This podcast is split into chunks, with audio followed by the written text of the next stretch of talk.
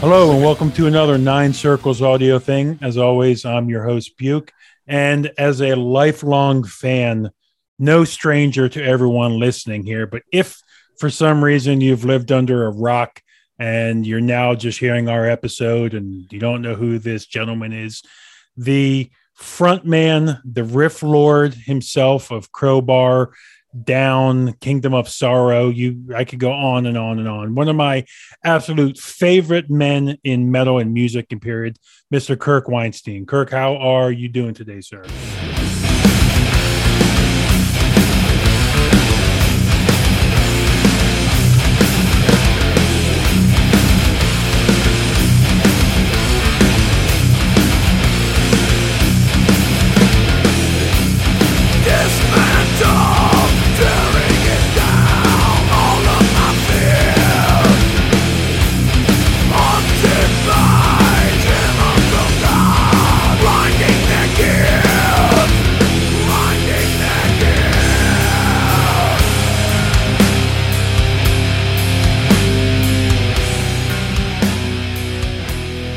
doing good for an old man. Thank you, sir. sir, it it it I before I hit the record button, I said it's an honor to speak to you. I have I I am 39 myself.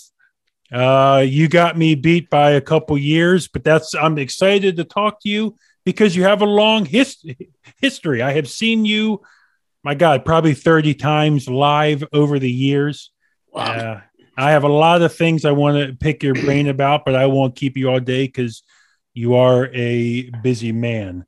So before I hit the record button here, I, I was doing some browsing of the interwebs and I saw a story, a little metal trivia. Do you know that Scott Ian of Anthrax, his father in law was Meatloaf, who just passed away?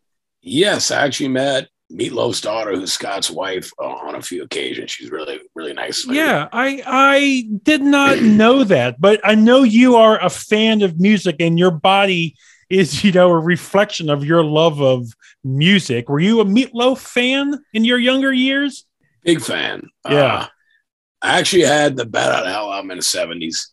Uh, uh, you know, even if my wife and I go out to a pub or something, which is not that often, but yeah, you know, if I played a jukebox, I usually play older stuff. I always throw in like two out of three ain't bad or something. You know, you got got to.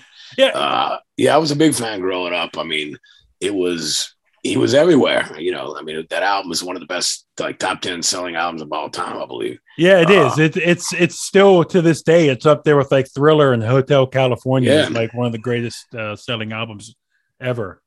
Yeah. So I mean, really, you know, most most of my friends growing up you know, I mean, at first it was like the album cover looks heavy.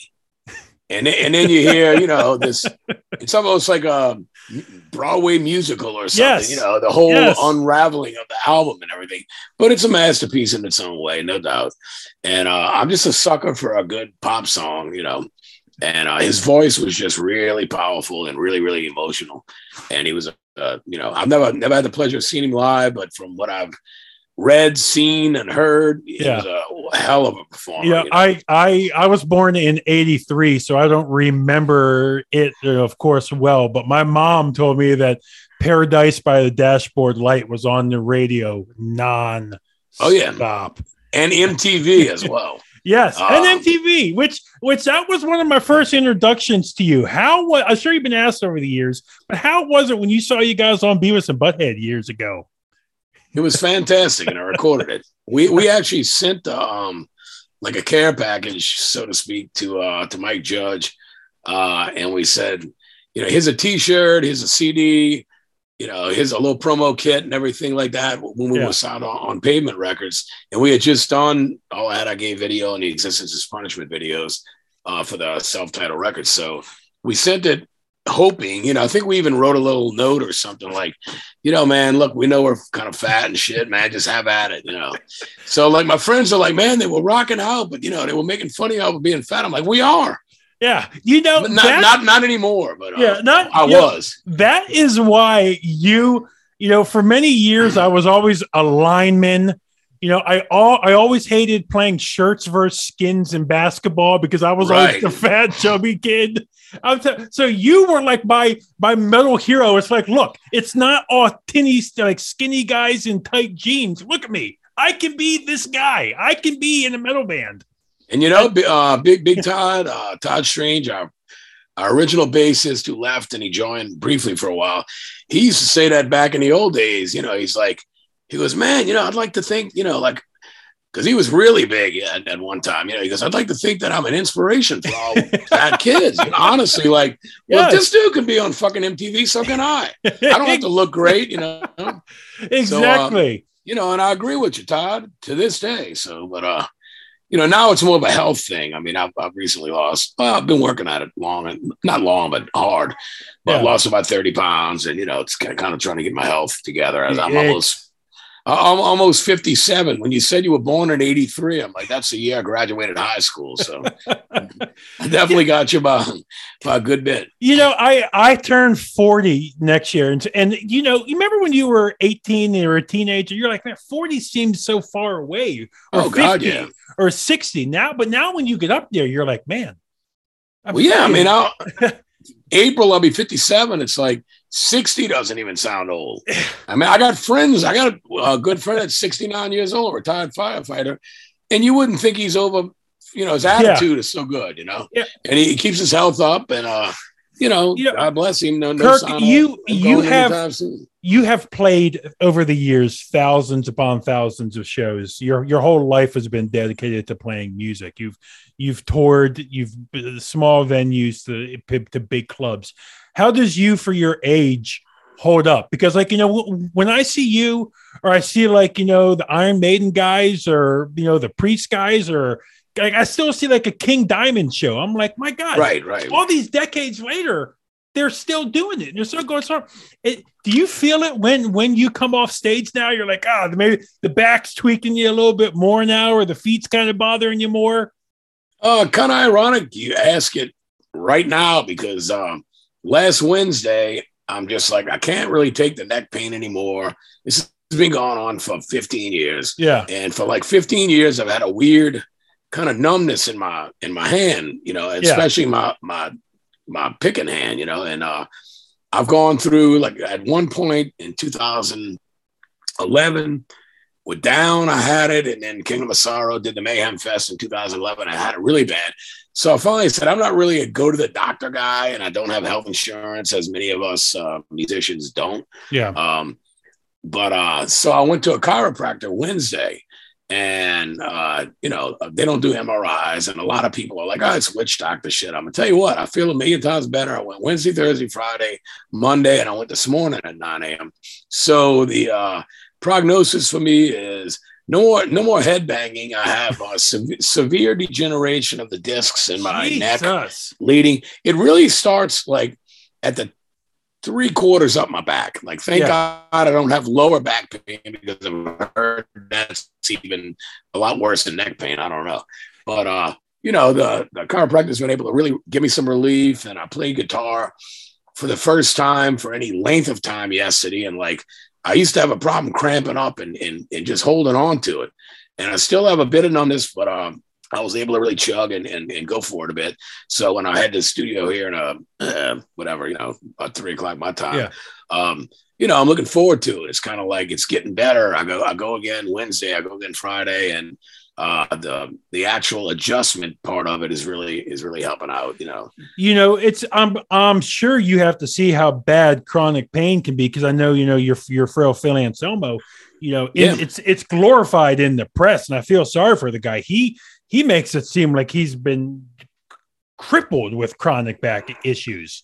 I'm sure that he was. You know, Yeah. he went he went through a really really serious, very extensive surgery, and uh, Yeah.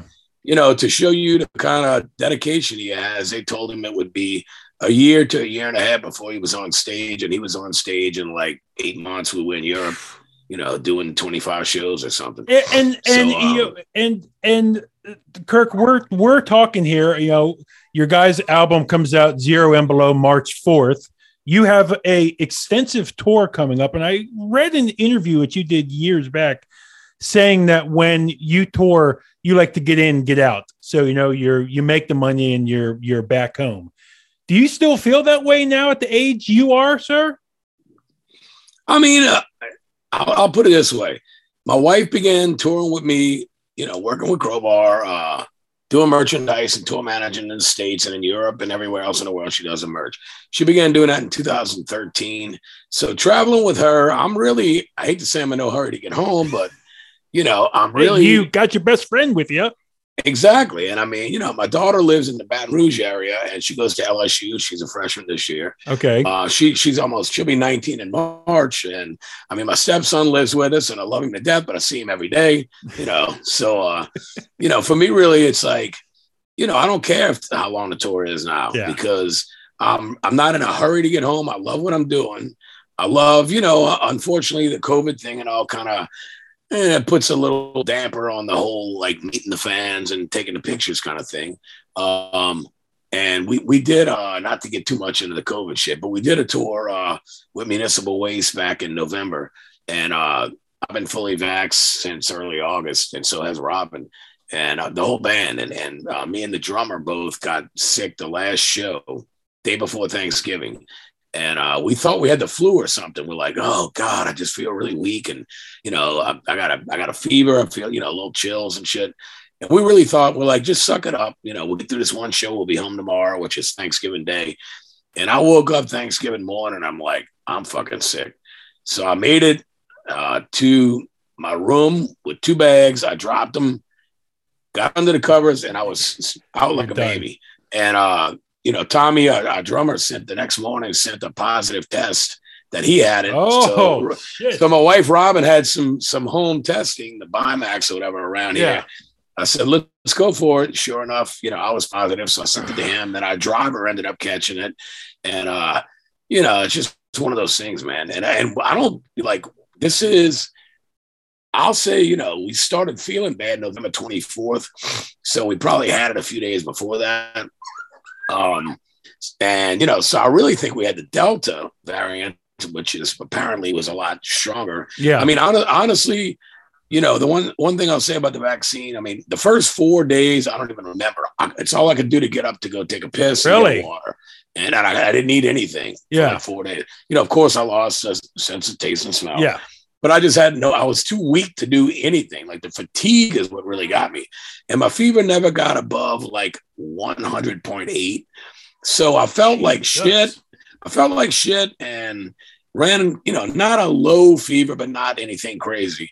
And like I told Robin, you know, once I started feeling better, I said, I said, babe, I feel a lot better, although I'm far from, I said, I know I'm still, I didn't even test. I said, I know I'm still positive. And I actually went to Walgreens and had them do a test through the lab. So I'm actually a statistic now, you know, uh, and and on you know in the the books as, as a, a COVID positive um, person. But um, you know, I did that just to make sure, really, that because sometimes these home tests are not accurate. And she's like, "Well, you want another one?" And I'm like, "No." I said, "I said I feel it. This is not the flu. It's something different." Yep. I'm sick. But after like say maybe like day five, I, I, I, said, babe, I feel good. I said, I'll even drive. I said, let's just take a ride. The weather's nice. So I literally put on the mask, you know, because I don't want her to get it. She was she was after like the first night or two, she slept in here, but she slept with her head at the foot of the bed. And I'm like, yeah. She goes, you know, don't take it per. I said, babe, go on the couch. Yeah. Go with the dogs and get on the couch. I don't want you to get this. You know, even though you're fully vaccinated, I don't want to wish this upon you. And uh, she never did get it, thank God. But um, you know, so I, would go do a little outing with her or something, and I'd drop her off, let her go to the grocery store, and I just listen to music because you know the weather was really nice. It wasn't too cold, you know, uh, wasn't too hot, obviously, but it was it was it was really nice. And I'm like, I gotta get out of the house. But dude, I'd go ride around for 45 minutes, and I was shot. You I'm like, I gotta I gotta go lay down. You know? Jesus, you know, yeah. you and and and you, unfortunately, today uh, my best friend, who I got to know his grandmother really well, she was not vaccinated. Unfortunately, she lost uh, her oh, life man. to COVID today. Um, That's terrible. In terrible in in in her sixties. Um, wow. She was unfortunately she was one of those ones who they you know didn't believe in it. They you know believed it was um, you know one side against the other with the vaccine, and unfortunately, it cost her her life. But you know, I happen just it's funny we, we're talking about this. I'm wearing a Death Angel shirt. Right. The drummer from Death Angel. I remember when COVID started, they were overseas. He was Yep. in the ICU on a ventilator in a coma for like 12 days. Yeah.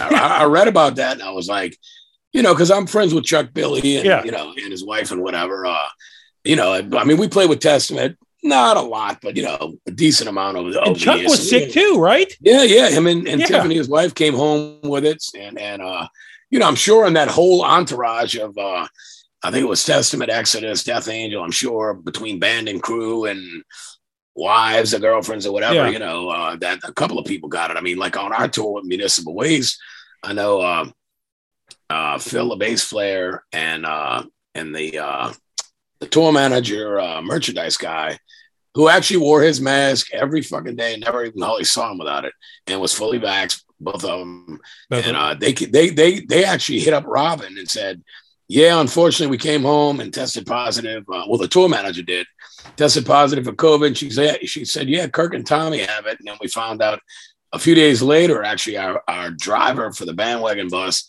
came to pick up some money after he dropped the uh, dropped it off and flew back from Indianapolis to New Orleans.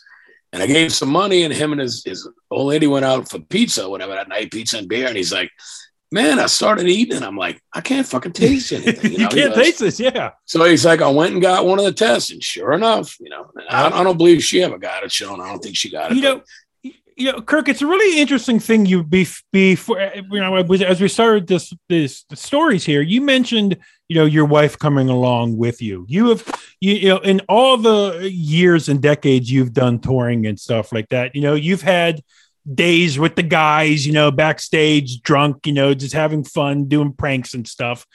But you know, we get to an age when you know you find someone you like to share your your life with and stuff, and it's like I unfortunately went through a divorce. Now I found an amazing fiance who, you know, she's just about to graduate and be a nurse.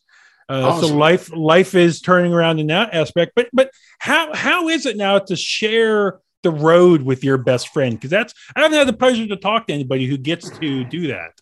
Um, it's one of those things, you know. It's like uh, a lot of couples. It it would probably be terrible. Yeah. I hate to hate to say that. No, but- it, it probably would because there's Yeah. no separation or anything. Yes, but like Robin and I are not like that. Uh, you know, and I mean, uh, it's the same thing, you know, uh, Phil and uh, with Down, you know, and Yeah. his wife Kate, uh, she, uh, you know, she's a tour manager and she busts her ass, you know, working, uh, but they always travel together. You know, she does Down, she does, you know, all of his stuff with and illegals and everything. So, you know, they they're kind of like uh, we're all, are, they've been along together a lot longer than Robin and I, but we're kind of similar and and on the road so is pepper and and his his girl jenny. Um you know she does the merchandise for coc and we actually toured together coc and crowbar. We did two tours in the us and canada.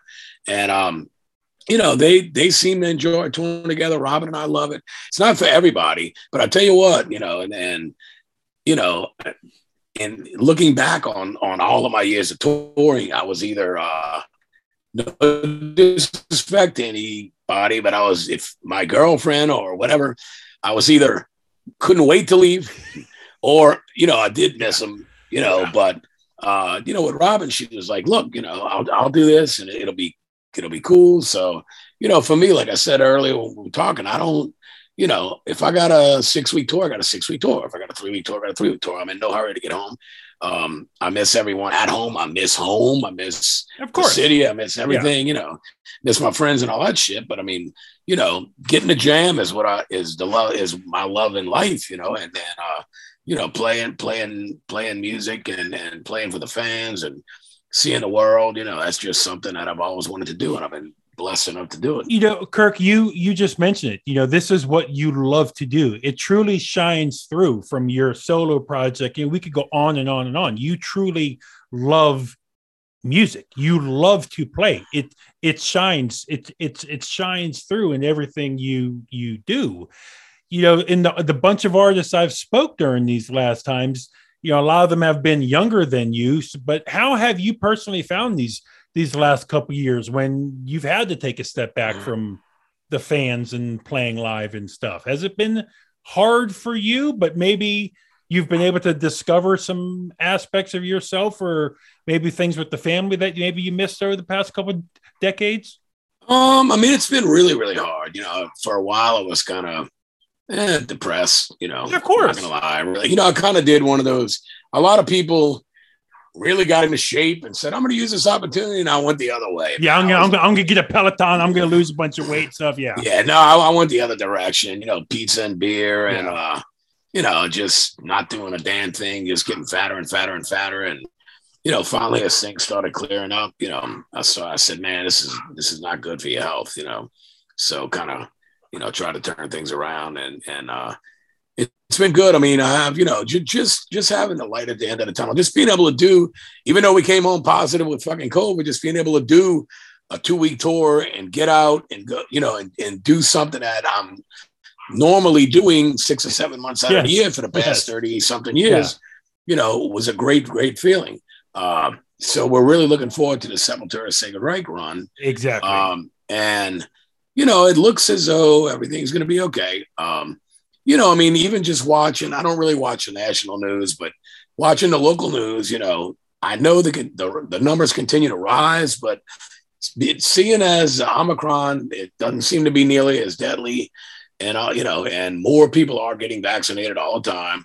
Um, you know, the severity and the deaths and stuff are just not, not nearly as they were with the original and then with the Delta variant. So, uh, you know, it's kind of like, I think it's just, hey man, get your fucking vaccine.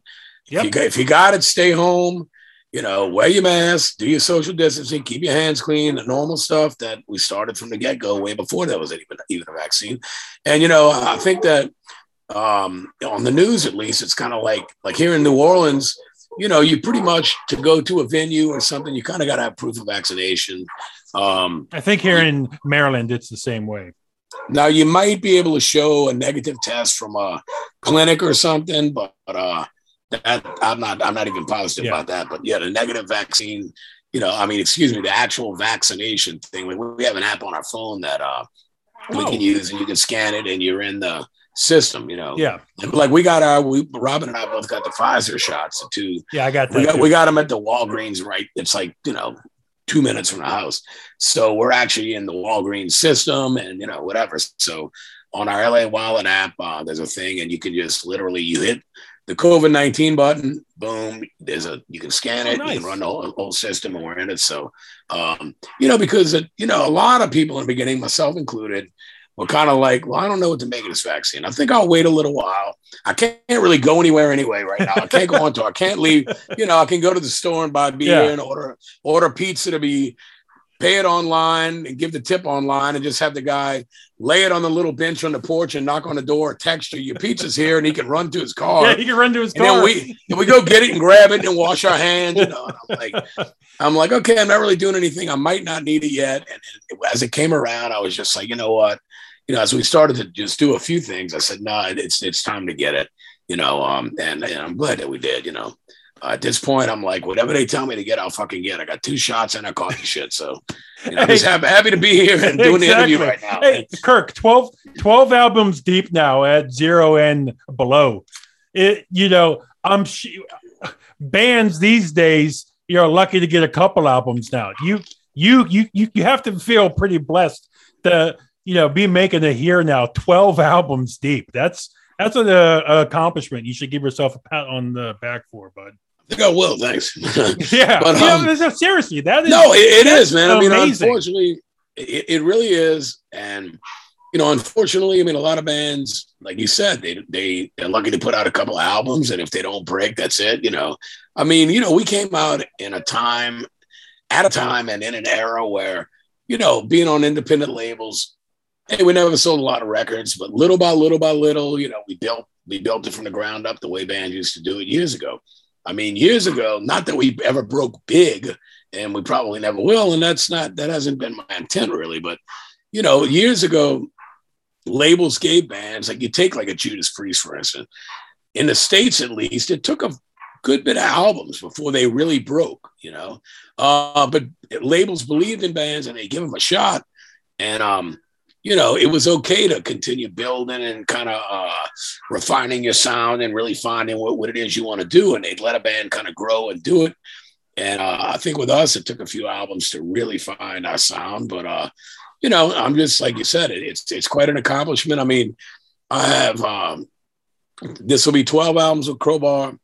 I have four with Down, well, three full lengths and an EP. So that's 16. I have two at Kingdom of Sorrow, 17, 18, and a solo record makes 19. So it's 19 like legit products out. Exactly. Exactly. You know? and, and, that's a lot of fucking material, you know, it really is.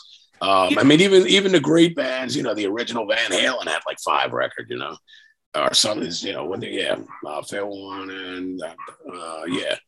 Wait, wait, one, know, two, three, four, five, six, I think. But anyway, you know, Kirk, with with with so many albums and Spotify and streaming music and stuff being where it is, how do you think people are diving into finding you? Do you do you, do you still do you hope that people obviously because you put time into it? Do you hope that people here on March fourth are checking out Zero and Below, or do you think with the streaming services they're still going back to your debut albums?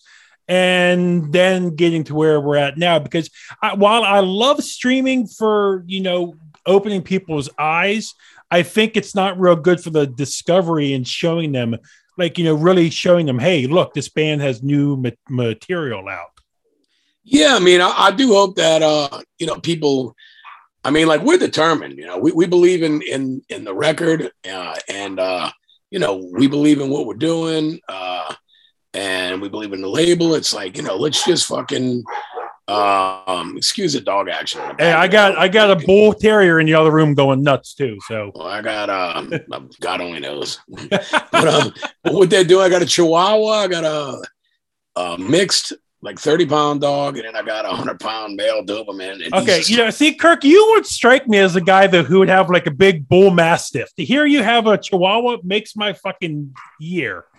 Oh well, I mean, I'll tell you what, he I, maybe not now because Ace is the full full size Doberman, and uh, I have Ruby, who is the mom of Ace's puppies, and we I have four puppies in the room here. That, that, they make two each today, but that's still, you know, they got another little bit before we can try to wean them off and all that stuff off of her. her. But uh, but anyway, it's a house full of dogs right now. But we're you know, getting rid of the four puppies coming up in a couple of weeks. Uh, but yeah, I mean, the Chihuahua was the first one we got, and I'm like, this is great you know, uh, they're great little dogs. And then, you know, uh, my stepson kind of talked me into getting a couple of more, and then with uh, you know, two more, and then with with Ruby, the the female Doberman, uh, a friend of ours is like, you know, she needs a home. The, the lady that's got her can't keep her. So she's a great dog. You know, anybody that might want, you know, might be able to give her a home. There's Ruby right there, hey babe. And um, you know, I, I looked at Robin and she kind of looked, and I'm like, babe, at this point, what's the fucking difference? Yeah. We got three dogs already, and really, Ruby is the most mellow, you know, of them all. She's really a, great dog, really, really mellow. Uh, and, you know, um, as Ruby. Do you know, uh, this just solidifies every story I have heard about you before I get to talk talk to you today.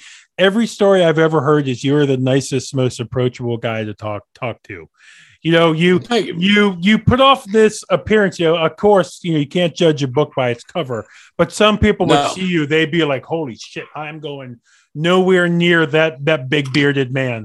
yeah, I, but but everything I have I have ever heard about you, sir, is you are the most the humble, nicest gentleman to speak to, and to hear you have a love of dogs is nothing that I would expect any less of. Well, thank you. I mean, I have a love of animals in general. Dogs. Yes. I'm just more of a dog person than a cat person, but we love all animals. You know. Yeah, uh, we do. Yeah, um, Kirk, I I have to mention here. You know, growing up where you've you know born up in the New Orleans area, Louisiana, and stuff. Did was it?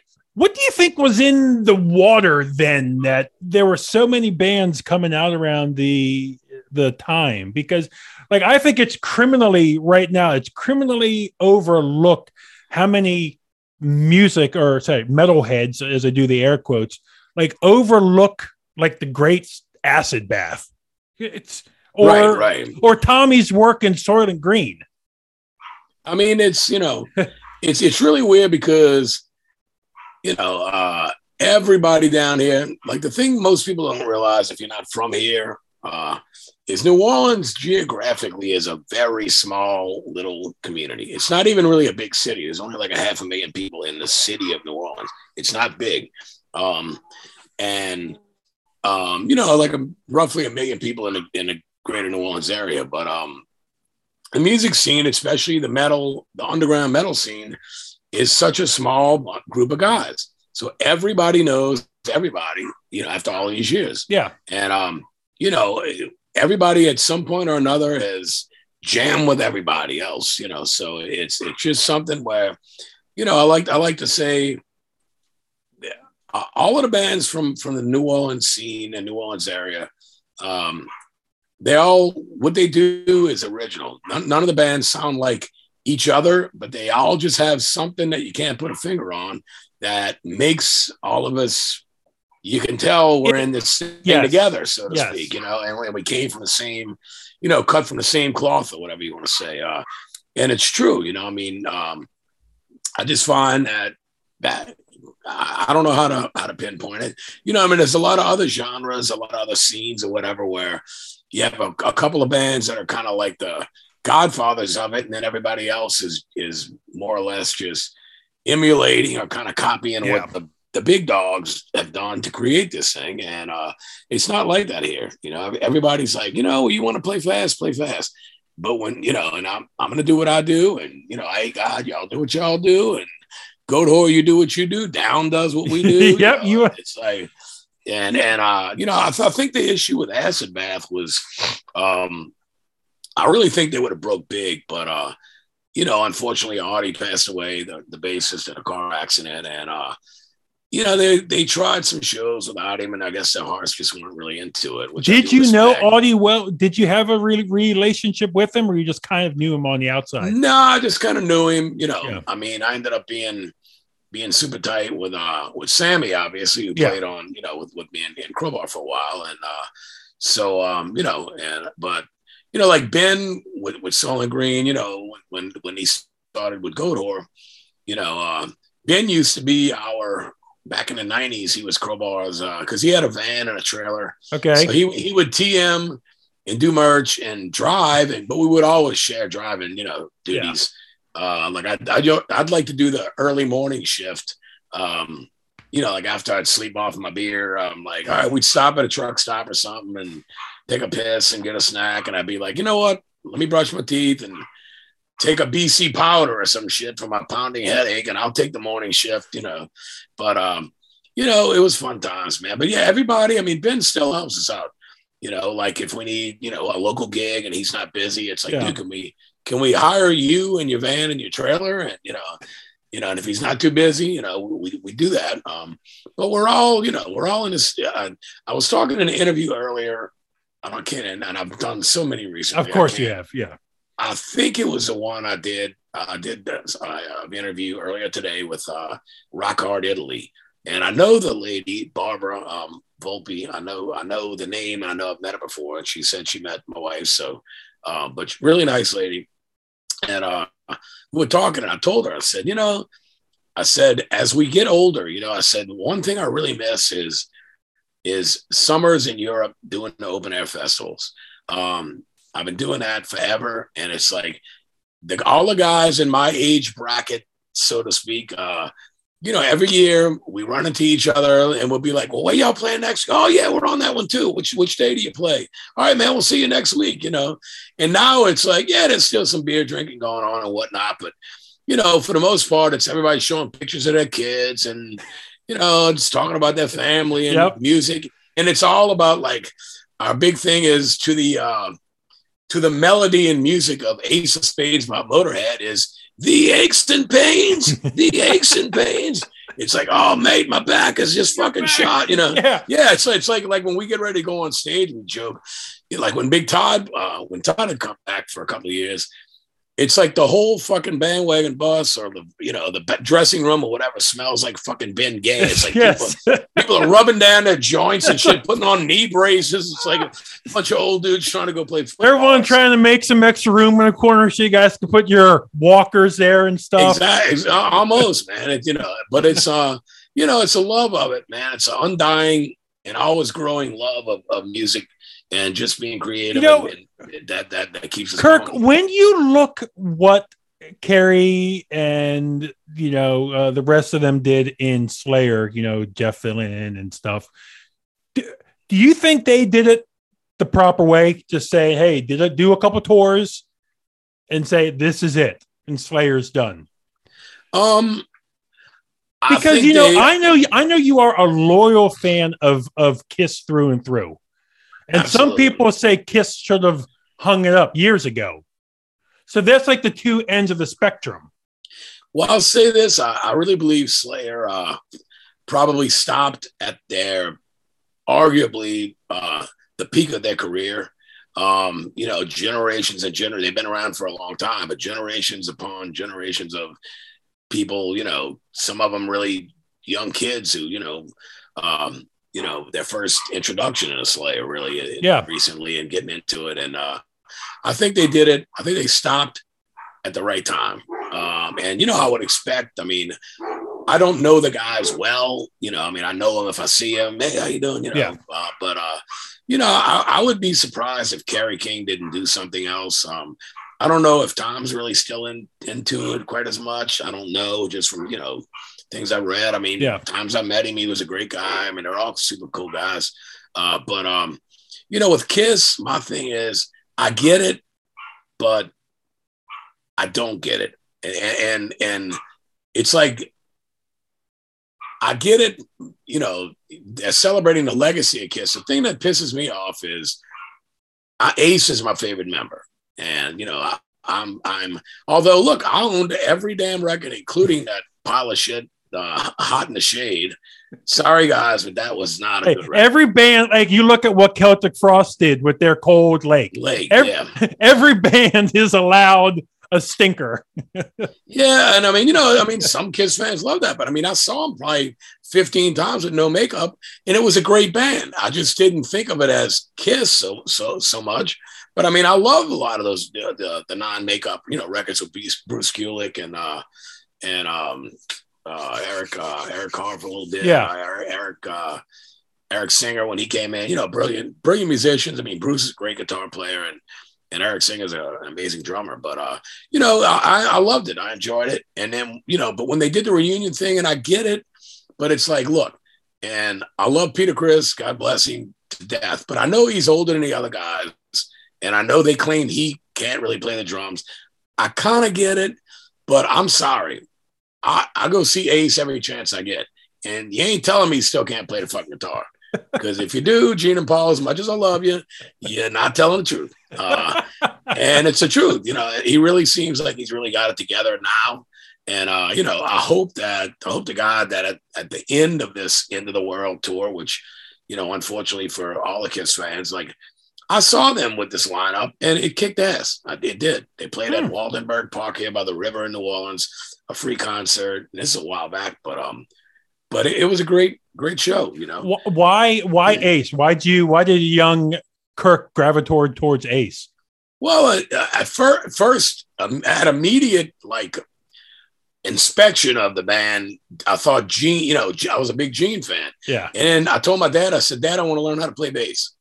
And uh, he's like, "Well, why don't you play guitar?" And he goes, "If you play guitar, you can probably." Play some bass as well, and uh, he goes, how, "How about we get you an acoustic guitar and see how you, you know, see if you're going to stick with this." So once I became a guitar player, I quit really focusing on Gene and started really focusing on Ace. And uh, to me, you know, uh, he just brought that even more so than Peter. He brought that, uh, like, um, you know, the real rock and roll rebel uh, party guy, at- atmosphere type guy to the band that I think they needed. And believe it or not, even though you know that they claim to have had a lot of, you know, terrible issues. I mean, I've read books by all of the guys. Um, you know, and I, I'm I'll be a lifelong Kiss fan. I'm still a fan. I mean, if if I, uh, you know, I did pass up an opportunity recently to go see them for free, actually, which uh, now I wish I would have the new lineup. But um, you know, I saw the lineup lineup, and even in the words of Ace Frehley, he goes, "Man, I have nothing against Tommy Thayer at all." He goes, "If it wasn't him, it'd be somebody else. So why should I hold it against this one guy?" You know. Yeah. He said, I don't, I don't like it so much when he's really pushing the spaceman thing, but hey, that's who he's trying to emulate is yeah. Ace. You know, in the business world, I know, you know, you play music to love it, but obviously you do have bills and stuff to pay. I've always wondered from an artist standpoint, can you knock what the Kiss guys do for merchandise and stuff? Like you no, know, no, exactly. I have never understood people giving them hell because hey, if there's a market for it, sell it, sell it. Hey, I look at GWAR. GWAR is doing the same thing now. Obviously, GWAR right. is a lot smaller than Kisses, but hey, if there's a fucking mark, if somebody wants to buy a like right now, there's an Oderus like stuffed animal. If somebody wants to buy an Oderus stuffed animal and they're willing, sell it. Let it right. I mean, any. I mean, look, I'm. I'll tell you what. They brought like reading a lot of the books. Some of them are authorized, some of them aren't. But reading the autobiographies and all, and I don't know if it was in Paul's. It might have been in Paul's book, which even though Ace is my favorite member, I actually enjoyed Paul's book the most. I think it was the most revealing about his life, and it was really written, you know, well. I actually enjoyed his book even better than Ace's, but um, uh, you know, um, I think that the management, you know, both Bill Aucoin and, and Sean Delaney, you know, they they came up with the the brilliant idea of, of the merchandising, and without that, you know, I mean, they were the first band. I mean, yeah, in the '70s, you could you could go to a Led Zeppelin concert and buy a T-shirt that said Led Zeppelin 1975 tour, and that was it. But Kiss were like, you know, I think Bill Aucoin was like, look, guys, we're gonna, we figured out how we're really going to make our money and we're going to merchandise, we're going to brand this, and we're going to merchandise this. I mean, my only, I would say, the only thing that upsets me the littlest bit, and I do get it. I mean, if I was in Gene and Paul's um, shoes or boots, um, you know, these days I would probably be be saying and doing the same thing. But is that when we were, you know, when I was young, I mean, I'm, uh, I was 10 years old when Kiss Alive came out and I discovered them probably in early 76, shortly after, before Destroyer came out. But actually, my friend Kevin uh, had lent me the Kiss Alive record. And I'm like, oh my God, I got to get it. But then I went, I started hearing Beth on the radio, which of course was a big hit, even though it wasn't yeah. heavy. And uh, I went to a Barker's department store, and my first record was like Destroyer pretty much right when it came out. And then I remember I used to get $5 a week allowance. This is the truth. And I've told my sister many times, and she gets a kick out of it. I get $5 a week allowance. And that means cutting, you know, this is when I was 11, not maybe not cutting grass at that age, but, you know, bring out the garbage, help with the dishes, blah, blah, yep. blah, blah, clean my room, all this shit. You know, just trying to teach me a little bit. And, uh, and to go to, I would ride my bicycle to Bar- Barker's department store about eh, seven, eight blocks away. And I believe Robin Robin calls me the number Nazi, but I'm all, I'm I'm not the best at math, but I remember like the exact time I look at clocks. I got you. Like yep, that. I'm the same way. Yep. And I think it was four dollars and fifty three cents with tax for a full length al- album. Well, Kiss Alive One was a double album, and I think it was like you know six ninety nine instead of you know, 405 or whatever the hell it might have been, you know, 409, a, a, a, fucking album. And I'm like, oh my God, I only got $5 on me. So I got on my bicycle. I literally took the one copy they had and I hit it. Hit it so no one music. could grab it. yeah, like in the Peter Pan. I'm not yes. sweating God. or something like in the back, like middle of the, like the, the Peter Pan fucking section. I pushed it back. I hauled ass on my bicycle. Yeah, you just hope that no kid was doing the same thing on his bike, but going for Peter Pan. Exactly. yeah, he would have seen. well, might have found, yeah, fuck the whole thing up. But I literally went home and thank God. I hate this, this that's kind of an oxymoron in this situation, but uh, my sister was not home, so I was able to rob her piggy bank. yes. Uh, she's three years younger than me, so she was young. So I just grabbed all the quarters I could and held them in my hand and drove the fucking bicycle. I had money in one hand, drove the bicycle with my left hand, got out. Thank God, Kiss Alive was still there went up and got it. And I'm counting out my change and all that shit. And from that day on, well, for 76, 77, 78, my whole life was Kiss, you know, like 11, 12, 13 years of age. Uh, but, you know, I, the, the one thing, like I started to say that it bothers me a little bit is, and I know these guys know it, you know, when we were kids, it wasn't, it was Ace, Gene, Peter, and Paul. It was not the spaceman, the demon, the star child, and the catman. It was not. Uh, it was Ace, Gene, Peter, and Paul. They were real people. This guy's name was Ace Frehley. This guy's name was Gene, so, you know, whatever. And you know, as a lifelong diehard, and believe me, you know, I, I still support, although I I don't, I try not to buy merchandise that doesn't include Ace and Peter. Uh, not that I'm, I'm pretty sure they don't get any, any money for it, but they, but look, you know what? From what I've read, they sold their, you know, their, uh, the copyright or whatever to the makeup that they created yeah. to the Kiss company, you know, with Gene and Paul and whatnot. So, I mean, in that sense, you know, that that's on them and no disrespect, but I get it, you know, uh, but, you know, I just can't get ex- thrilled about the spaceman, you know, and it's not Ace. It's, and it's not the spaceman anyway. It's Ace fucking Frehley, you know? Yeah. But, you know, but, and, you know, enough about it, but, you know, I, I still love them. I love everything they've done. And you know what? Hey guys, if, you know, people are laughing at you, do it, do it. The old saying, laugh all the way to the bank. Exactly. Oh, they're doing that. And look, I love in that uh, Metallica, a year and a half in the life of Metallica, which I had on VHS actually, which you know, the making of the Black album, and it had a bunch of other stuff. And there's a two part thing, and um, uh, they were interviewing Jason Newsted. It was a day off, and they had a basketball game at the arena that uh, Metallica play in the next night. And Jason Newsted, you know, they got the guy with the little handheld cam or something. And he's like, Yeah, you know, people say we sold out. He goes, You're damn right we sold out. We sell out every night, every show we play, every fucking seat sold yep. out. Yeah. Hey, exactly, man. You know, I mean, I'm not in, you know, I'm not a, per, uh, my personality is not one uh, like Gene. I'm probably opposite uh, other than the love of his, fan, his fans. And I truly do believe that he, that he genuinely loves his fans. But uh, you know, he wanted to get in this thing to get rich and be a rock star, and I'm the exact opposite. But at the same time, you know, a lot of his lost cuts and and deep cuts and stuff that he's written. I mean, he's a great fucking songwriter. He really is. You know, is is Kiss alive? If if somebody put you on the spot and said you have one opportunity to make someone a Kiss fan, what album do you start them on? probably alive because it's got the first three albums. See, I mean, believe it or not, well, it's it's kind of easy to believe, but Hotter Than Hell is actually my favorite Kiss record. Really? Even though, even though the product, not, I mean, I'm not including Alive One, and I did love Alive Two, of course, but um, although I think that to turn somebody on to just Kiss as a rock and roll band, it's really difficult because the majority of the songs on on the debut album were really on alive, you know, but so were a lot of Hotter Than Hell. It's just songs on Hotter Than Hell, like speaking of Gene and was something somewhat of a deep cut. Um, you know, something they never regularly played live or anything. Uh, a song like Going Blind is one of my favorite Kiss songs. But I mean, this, like the stuff Ace wrote, you know, like Strange Ways and, and uh, Parasite, and, and even songs like Watching You and shit like that. It's some of the heavier, you know, Let Me Go Rock and Roll, some of Ace's yeah. best guitar work to me. Um, you know, that album, even though the production is muddy, it's almost a cool muddy, like a Sabbath type thing. Like it, it sounds like their darkest, heaviest record. The album cover looks heavy.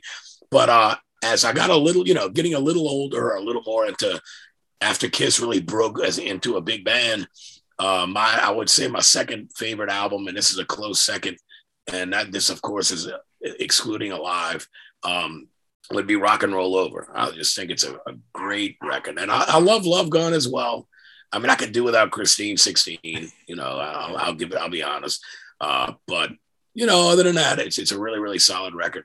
But I mean, I you know, I I like I say, I continued and to to enjoy the music Kiss made. Uh, even after Ace left, and you know, I mean, more power to them doing what they're doing. You know, uh, you know, staying in shape, staying healthy enough at their age to be able to do this thing is, is a great what, um, what, accomplishment. What do you think it was about Ace that you gravitated towards? You know, not just because we've been talking about him. Why was it Ace over like the Tony Iommi or the other famous guitarists? Was it just the whole presentation?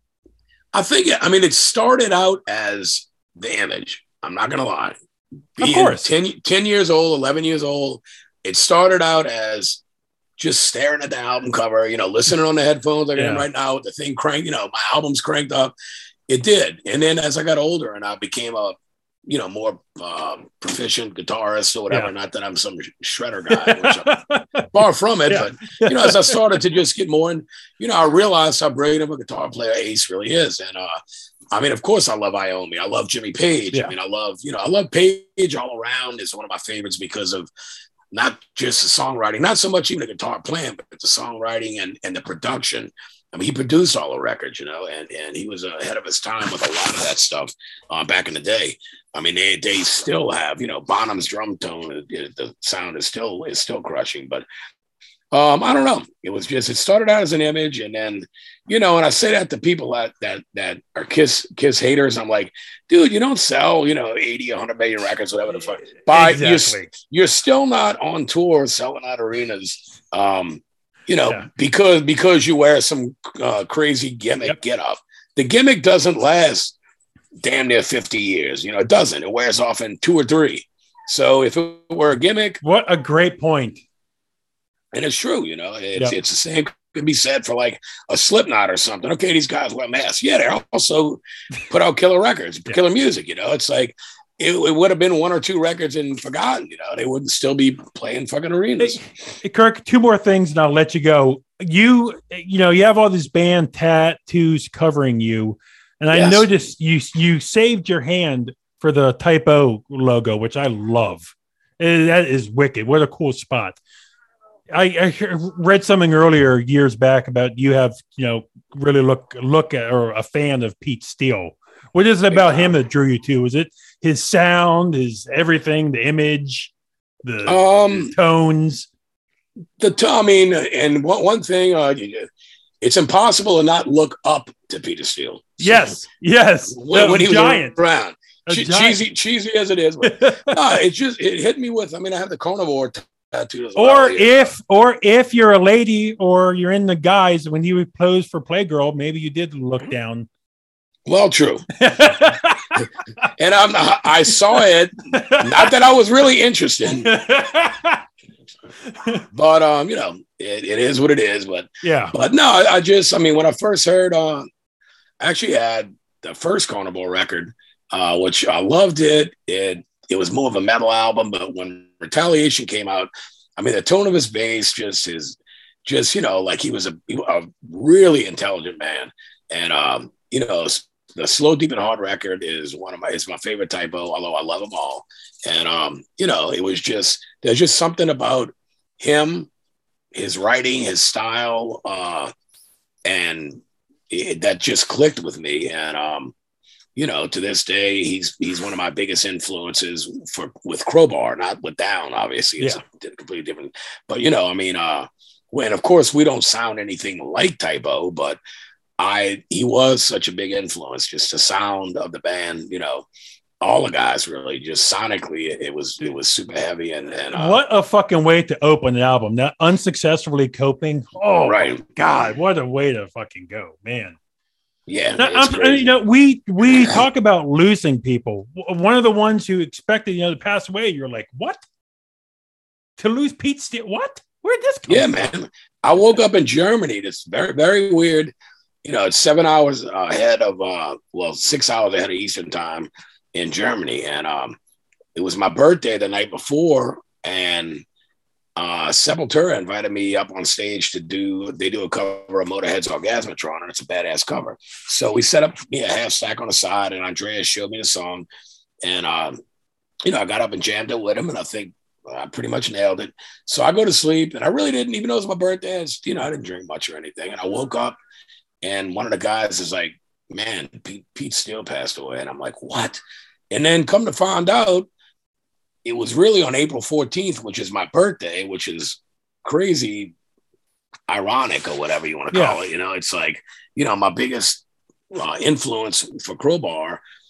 Uh, and one of my biggest just uh, influences uh, as a songwriter, musician, lyricist, whatever I've ever uh, come across is Peter Steele, and for him to pass away, so it's like every time I have a birthday, I get the awful reminder that Yeah. this is an anniversary of Peter's death, and uh, you know, it was it was just very weird. I went from this really big high of you know having a great birthday and getting up and jamming with the Sepultura guys playing a Motorhead song to waking up kind of half conscious and you know at the venue and and Peter passed away. And then I'm emailing people and you know Jamie and, and guys that really knew him. And and um you know it's like uh, they're like yeah. And, and and when I see online that the date was April 14th, 2010, I'm like, wow, it's kind of eerie to me. Did the did the same thing? Did you ever have a relationship with Eric Wagner of Trouble?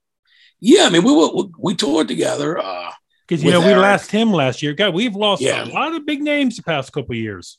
Absolutely, yeah, I'm an absolute trouble fanatic. Um, and uh, yeah, Eric was a great guy. I love the skull as well. And uh, oh, the skull was great. Know, oh, yeah.